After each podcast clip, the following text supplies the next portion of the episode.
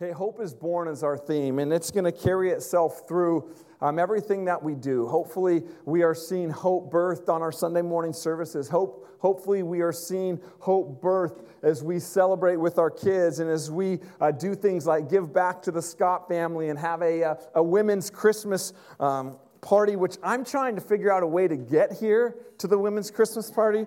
So if you have any creative ideas for me that do not include me wearing a long wig um, or shaving my goatee, I'm open to, to hear suggestions because I want to be here to hear what uh, Joanne Ramos has to say to our ladies, and it just sounds like, like a fun evening. So, um, but we, if you've been a part of us for the last few months, we just finished a series, and the series was called The House That God is Building. And I don't know about you, but I so loved hearing the type of church that I believe God dreams of when He thinks about His church. And we talked about some pretty amazing things, maybe some heavy topics, maybe some, some kind of elephant in the room type topics. But I hope um, and I believe that there is a sense of hope that is in the air. Amen? And I hope that you've been expectant as you begin to dream dreams with the creator of the universe. And I'm so honored to be a part of, of building the church that I believe God dreams of when He I don't know if God sleeps at night, but when God dreams about his church, I want to be that type of church. Um, and I pray today that you're expectant for this season of what God wants to do in your life this Christmas season. I hope you're expectant for your life. I hope you're expectant for your family, but I hope you're expectant for what God wants to do in this season at Generational Hope Church. Um, we're going to talk for the next several weeks um, about this season, how Jesus coming changed everything. Amen? His coming didn't just change everything, but it changes everything today. And it doesn't just change everything today, but it changed everything about what will come in the future. Amen? Amen. So I'm pretty excited this morning because it's not just celebrating a baby that was born 2,000 years ago, because the power of Jesus' coming has the ability to change the future of your life for all of eternity. And that is something to get excited about. Um, so I'm excited for the series. We, uh, as a parent, you have these questions that you dread. Okay? We have and, and, and I'm not talking just about the birds and the bees questions. I'm talking about the question of, hey, dad, who's your favorite son? right? Have any other parents to your kids asked, hey, mom and dad, who's your favorite, right? And, and you know what my answer is? Not you your brother, right? You're thinking, you're all favorite. No, I don't tell my kids, oh, you're all my favorite. No, I'm like, no, you're not my favorite. He's my favorite. And then when he asks me, you're our life, he's my. Had a lot of pictures as a family. We've got these things, and this isn't a plug, but my wife orders these things. I think they're called Chatbooks and they're like awesome. And I think they pull off her social media, and it's just, they send us a book in the mail of pictures of our family, which is, is pretty cool. And we were looking through those books, and, and one of our sons he was pretty wise and he goes, how, come there's not very many pictures of me? and I, you know, it's hashtag thirdborn, right? Hashtag fourthborn. You know, because he begins to look through these albums and it's like, I remember when we were first parents, I mean, we did some pretty crazy things with our firstborn son, Daniel. I mean, I remember about two months after our son was born going through a drawer.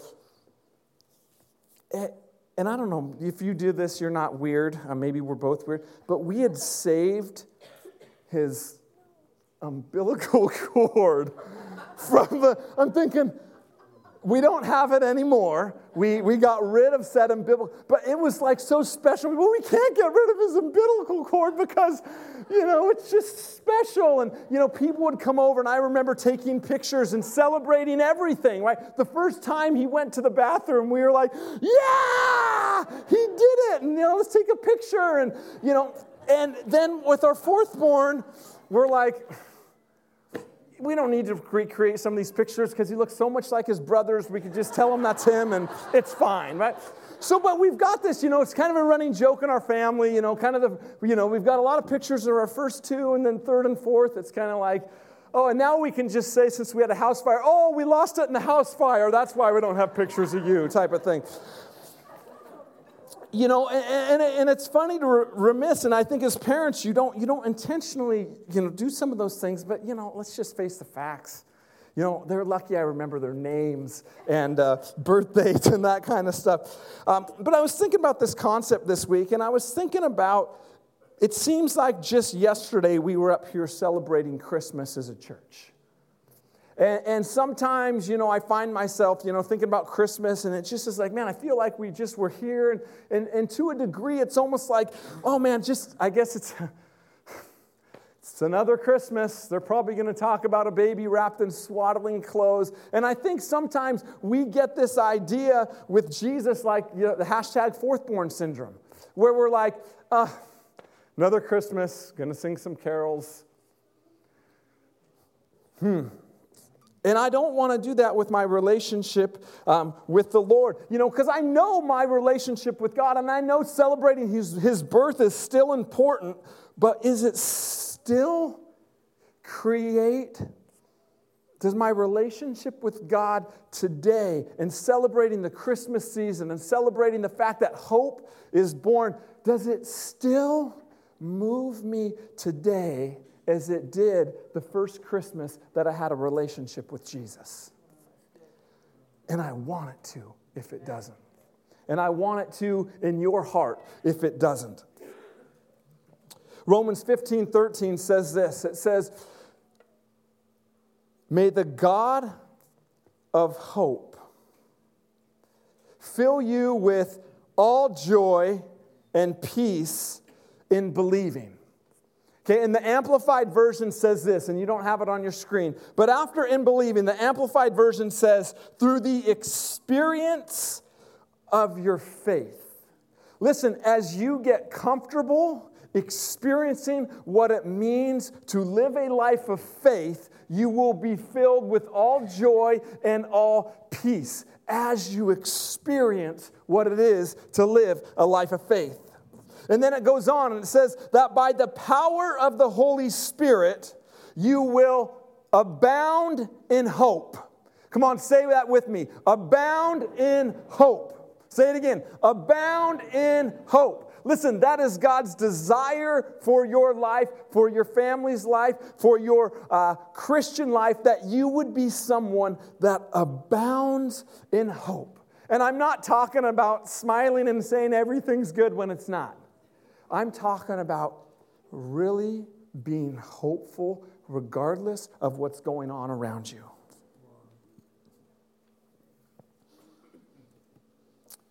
You know, I've learned how to abound in a lot of things.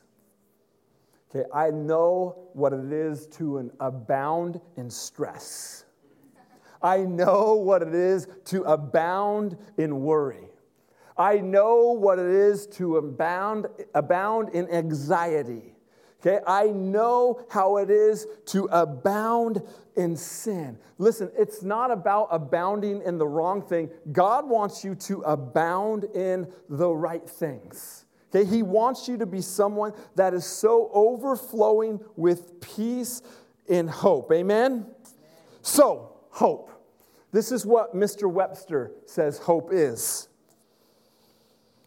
He says, Hope is a feeling that what is wanted will happen, a desire accompanied by expectation. Okay, there's two or three words of this definition that really, in my opinion, this is why I say this is a worldly definition or a uh, fleshly definition of hope.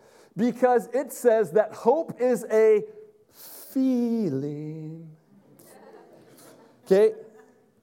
A feeling. If hope is based on a feeling, then my hope is subject to be then disappointed. Okay, think about it. Every year, as a devout Seattle Washingtonian, when we start talking about spring training and the Seattle Mariners, I go, I feel like this is going to be the year. 1995 all over again. SoDo Mojo, all the magic. And then they start spring training. and they say, This is another rebuilding year. Thank you. Listen. I didn't quite catch that. Could you please repeat it? That is Siri. Siri, I said, it is more than a feeling. Will, you, will you help me with that? I tell you, I, phones are, phones are interesting. She gets it, right? Because she's been heartbroken by the Mariners as well.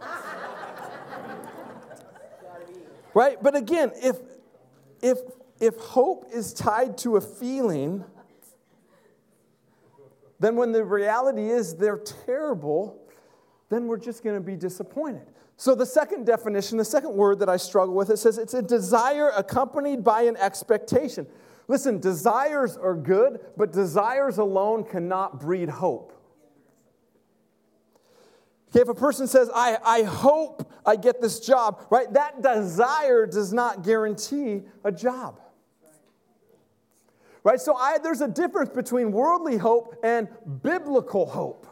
Right? Biblical hope is this, and this is a definition that I've come up with. It's hope is an expectation that is based not on a feeling,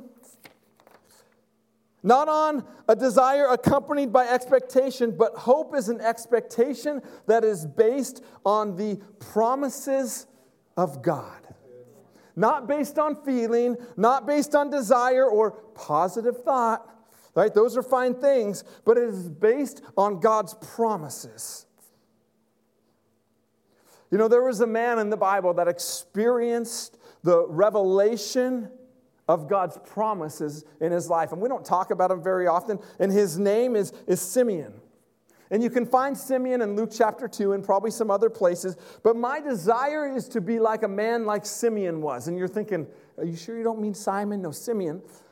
And we can find him in Luke chapter 2, which is like the Christmas story that all churches talk about, right? Luke 2, I could probably, my sons could probably recite part of it.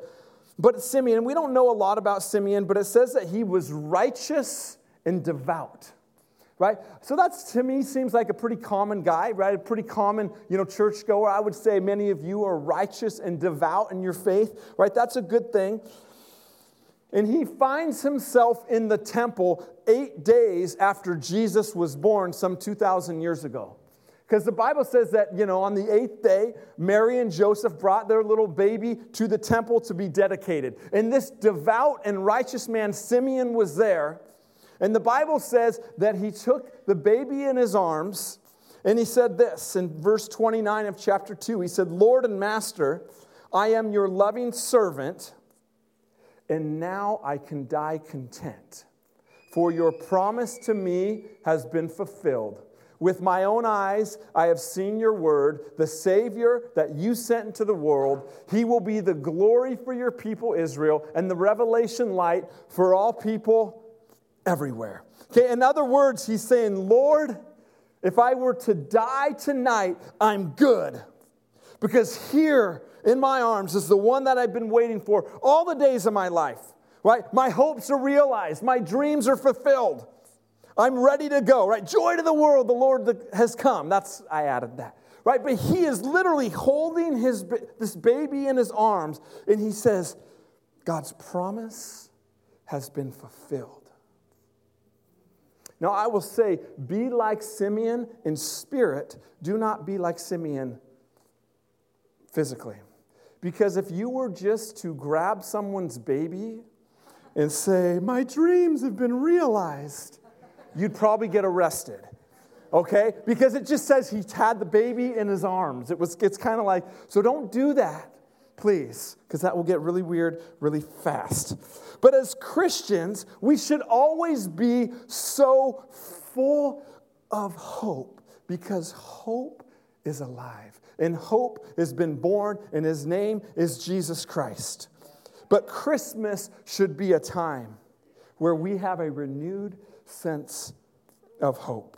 Hope in Jesus Christ. Despite the mess that's in, inside of us, despite the mess that's around us, despite the chaos, despite the pessimism, beside, despite the political mess that we can see when we turn our news on,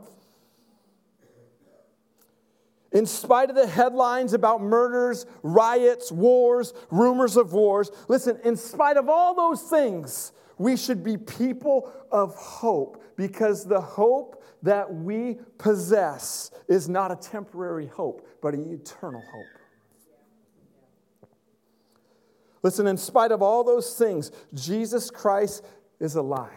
Jesus Christ is alive to conquer despair, to impart hope, to forgive sins, to take away loneliness. He's alive to reconcile us to God and to bring order out of our chaos.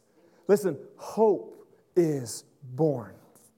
Billy Graham in the 60s said this Many people cannot hear Christmas carols, the message of Christmas carols, because today their ears are tuned to different sounds. Listen, he said that in the 60s, and it's probably only gotten worse in the last 50, 60 years. So, my question today is what sound are you hearing? And what song are you singing? Listen, I believe that there is a new song in the air. There's a new sound that wants to come out. And I believe that there is a world that has lost its ability to sing. And I believe that Jesus wants to restore that ability in and out of the church. And I want to be one who sings alongside the angels and joins in singing that song, Glory to God in the highest. Not, oh me, I'm so miserable. In 1 Thessalonians 5 5 through 11, the writers are speaking to the church in the middle of a tough time. Sound familiar? Okay. He says this, and he would say this to us today You are children of the light and of the day. You do not belong to darkness and night. So be on guard, not asleep like the others. Stay alert and be clear headed. Night is a time when people sleep and drinkers get drunk. But let us who live in the light be clear headed, putting on faith and love as a breastplate, and the hope of salvation as a helmet. For God chose to save us through our Lord Jesus, not to pour out his anger upon us. Christ died for us so that whether we're dead or alive when he returns, we can live with him forever. So encourage each other and build each other up just as you already are doing. Come on, I think a, peop- a lot of people, a lot of Christians have a hard time believing and having hope for their lives because they're still shocked with how bad things are around them. They look at what's going on and they can't have hope. But can I just tell you something this morning? God is not surprised by what is going on in your life. God is not surprised by what is going on in our nation. God is not surprised by what is going on in the nations of the world. You may be shocked, but God is not shocked. So, I want to talk about three things today that are going to help you birth hope in your life and in this season, this Christmas season. So you can write these down. I think I have them on the screens as well. Because he wants us to be people and he wants us to be a church that radiates with hope, that abounds in hope. Number one, check your citizenship. Okay, check your citizenship. Are you clear and are you convinced in your own life that you are a citizen of a heavenly kingdom? Because your identity adjusts your perspective and the way you carry out your life. Okay, your identity adjusts, affects your perspective and the way you carry out your life. Because if my identity is found in being only an American citizen, then guess what?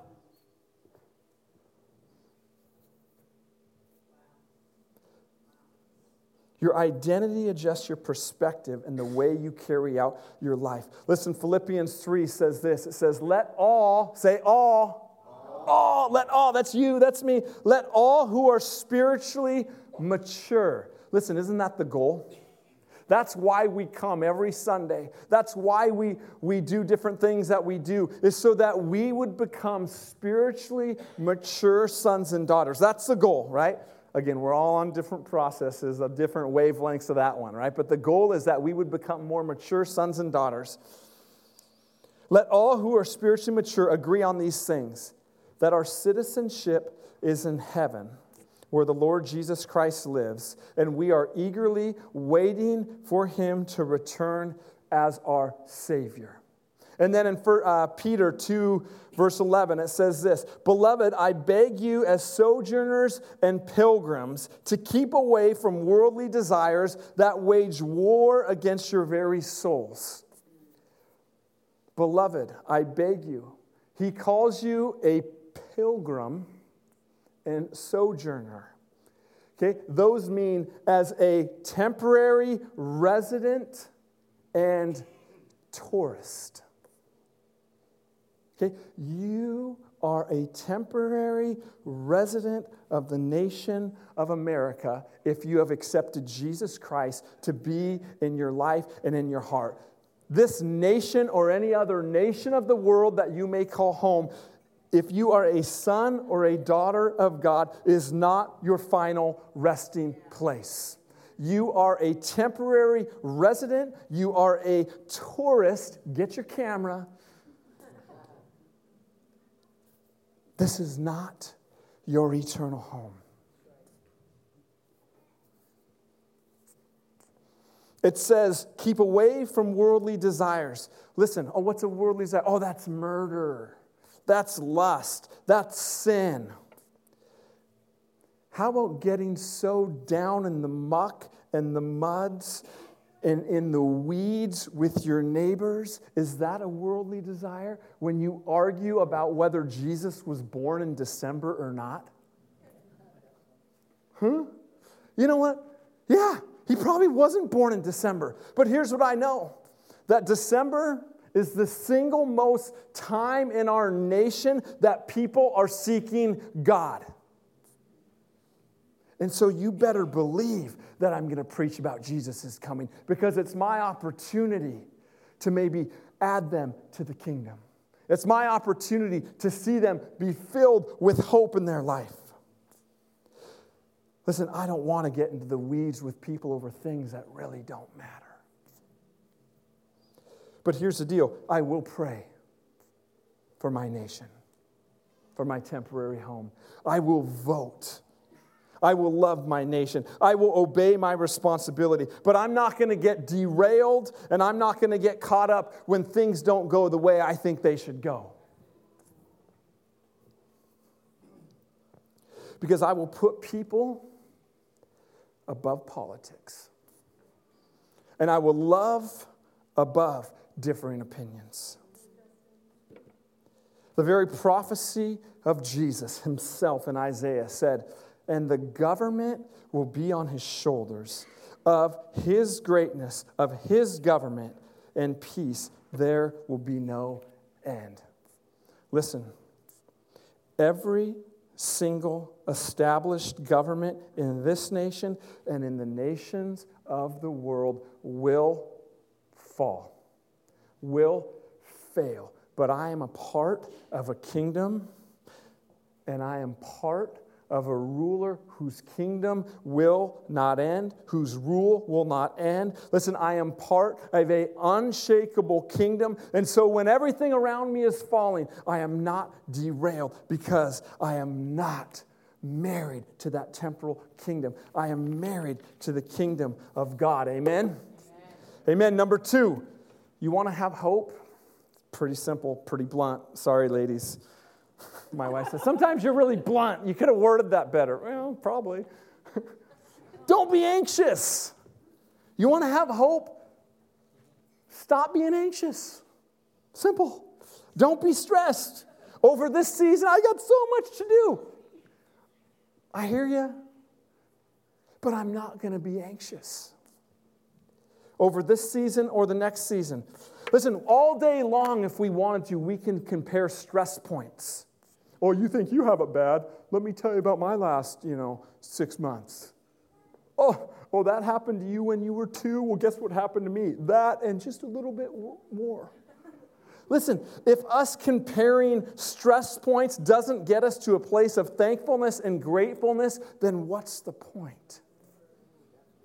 Okay, the Bible says to replace. This doesn't say you're not going to experience opportunities to get stressed. Hello.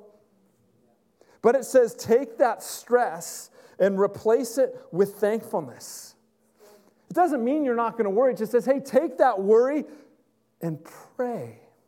Seems like a, a Christian thing to do. Right? Philippians 4 says, Don't be anxious or worried about anything. Instead, pray about everything. Tell God what you need, thank Him for what He's done, and then, say, then, then you will experience God's peace, which exceeds anything we can understand. His peace will guard your heart, it will guard your mind as you live in Christ Jesus. Listen, that does not work by just reading it. That only works by practicing it. And let me tell you, it takes practice. But I'm telling you, when you switch your perspective and you replace your worry with prayer and you replace your stress with being thankful, something changes. And it's not your circumstance. It's your attitude, it's your perspective, but it only works if you practice it. So don't be anxious. Number three, you want to experience hope this year, then I want to encourage you to lock on hope. Listen, I was a perfect child growing up. Perfect. Don't ask my parents or my siblings um, about that, but you can ask my grandparents, right? I was a perfect child, did everything right. Except I really struggled with locking on things. And like, I remember having arguments with my mom where she would just go, Would you just go to bed? And I would stress out about locking on. I couldn't tell you what I would lock on. And it's interesting because our, one of our sons, um, I wonder where he gets it from. Um, I can't blame my wife on this one.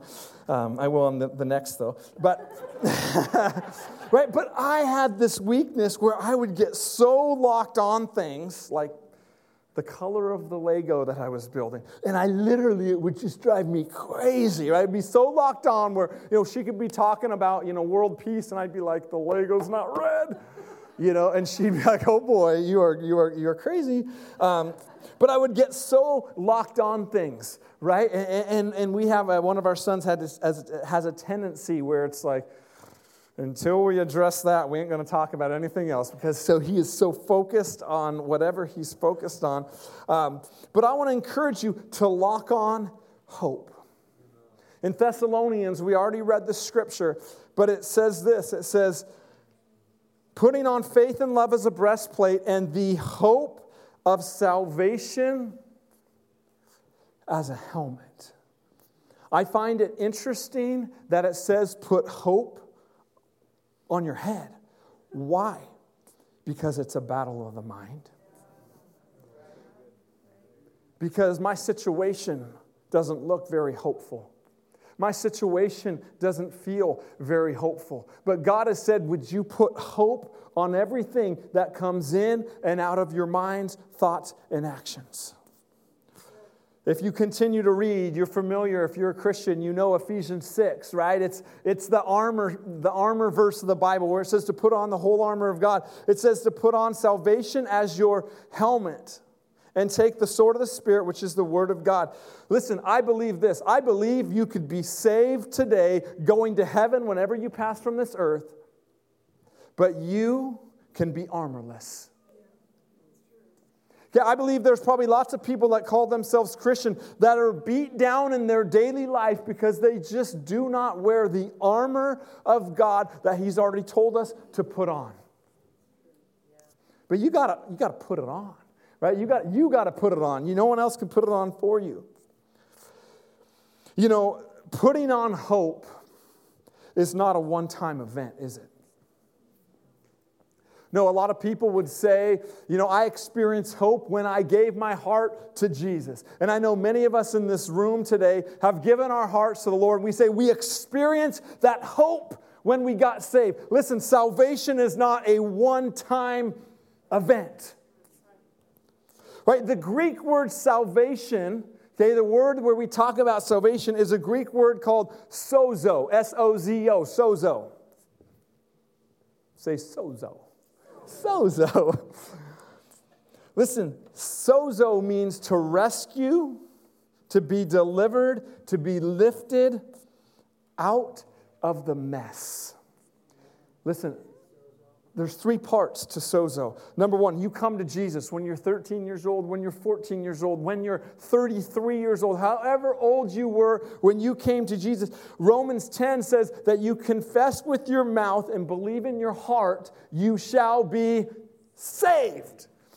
Okay, that word is sozo there was, there was an event, right? You believe, you confess, you are new. It was a happening. I will never forget the moment that I call my salvation experience. It will be with me until the day that I die. Why? Because it was the start for my faith journey with Jesus Christ. Never forget it. Okay, it was a happening. Sozo, I was saved going to heaven. Still had no clue what I was doing. But the Bible says that we are continually being sozoed. Right? As I walk with Jesus, I become not eternally more saved because I'm saved and saved and saved, right? It's not that I'm more eternally saved than I was a while ago. No. But I'm more like Jesus. And number three, sozo means that there is a not just a hope today, but there is a future hope. And that future hope is a spiritual deposit of things to come called eternity. Worship team, would you come up this morning? Hope is not based on circumstance. It is not based on performance. Hope is not based on do better, try harder, but it is based on who God is and his promises that he has spoken over your life. Listen, locking on hope is connected to eternity. And the ultimate hope is the fact that I know that when I pass from this earth, I have a place in heaven.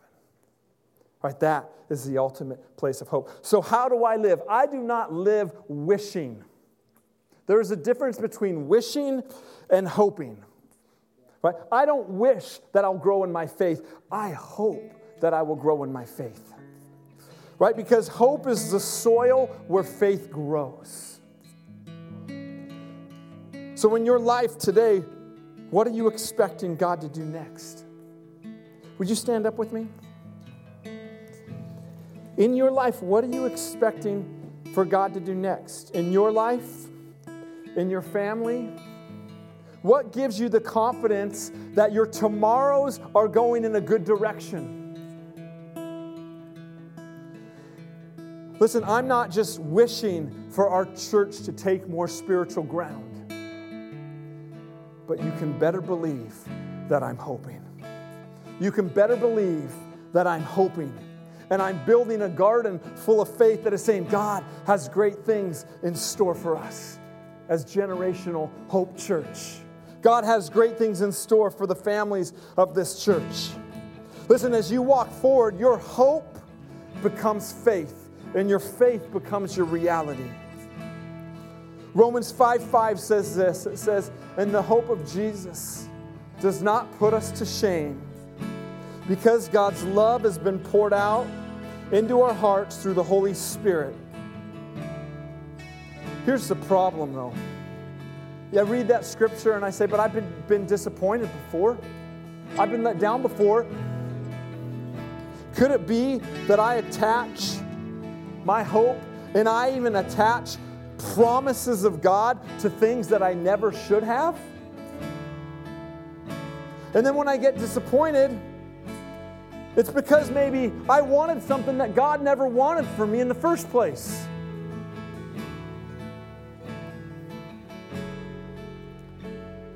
Right? We've got to anchor ourselves to something deeper than the culture. Hebrews 6 says this it says, In those days, past days, you were living apart from Christ. You lived in this world without God and without hope. This hope is a strong and trustworthy anchor for our souls. It leads us into the curtain, into God's inner sanctuary where Jesus has already gone before us. Listen, my prayer for our church is this that we would find a perspective where our hope goes deeper than the culture, where our hope goes deeper than the news stories, where our hope goes deeper than the opinion and the muck, and that our hope attaches itself to the rock of Jesus. Growing up, my grandfather, who's still alive, he's 95 years old, and I hope I have his genes. Growing up, I would go sailing with him and my brother, and he had a, a like a 30 foot sailboat on Lake Washington. And one of my highlights of, a, of being a kid was getting in the summer to go on a sailboat, and we would stay overnight on the boat right? And, and we would stay at Lake Washington in Seattle, and Lake Washington only has a few parts in the lake where you can stay overnight legally and anchor your boat. One of those is called uh, Seward Park. And so we would go to Seward Park and we would anchor his sailboat and we would sleep peacefully. And one of the things that I learned about Lake Washington was when you would anchor yourself at Seward Park, there was a, there was a layer of mud that you would not want to anchor your boat to because it's mud, people. And then there was a layer of rock, the rock bed, and that's where you wanted to anchor your boat to. But in between the mud and the rock in that park was like hardened mud or clayish substance. And a lot of people would anchor and think they were attached to the rock when they were really attached to the hard mud. And I remember one time in particular, we anchored the boat and we slept and we woke up to, ah, ah, ah, hey, wake up, wake up, wake up. My grandpa had let my brother, we'll blame it on my brother, not me, it wasn't my fault. He had let one of us anchor the boat, and we were not anchored to the rock, but we were anchored to the mud stuff, the hard mud, not the soft mud. We're not that bad, right? It was the hard mud, the stuff that gave us the security that we were on, the deep stuff. Listen, we need to find a perspective that goes deeper than the things that give us security.